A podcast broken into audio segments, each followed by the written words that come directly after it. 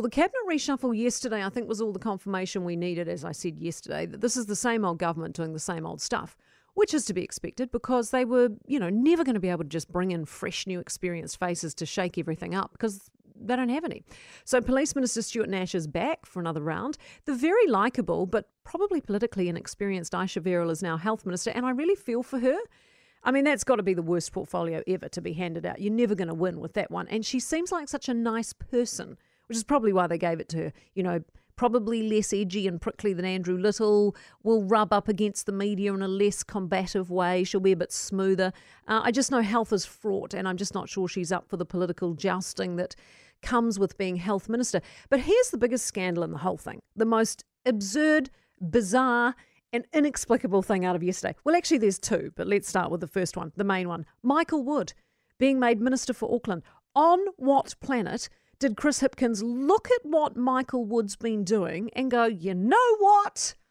Awesome for Auckland. Let's give him that. I mean, come on.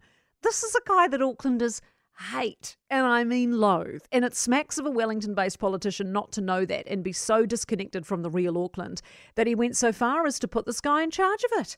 This is the guy whose genius idea it was to build a cycleway across the harbour bridge, which could not have attracted more protest and fallout before it got so unceremoniously canned. He's also the guy who wants to lower the speed limits on all our roads, thus grinding to a halt any productivity left in Auckland at all. He's also the guy wanting to dig up Auckland for light rail. As Transport Minister, he's done absolutely nothing about the woeful state of the roads, the potholes, the public transport.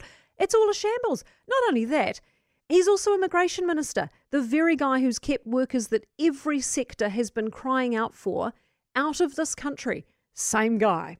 The greatest irony of all was Hipkins' comment on it, which bordered on farce, when he said, When Auckland succeeds, the country succeeds.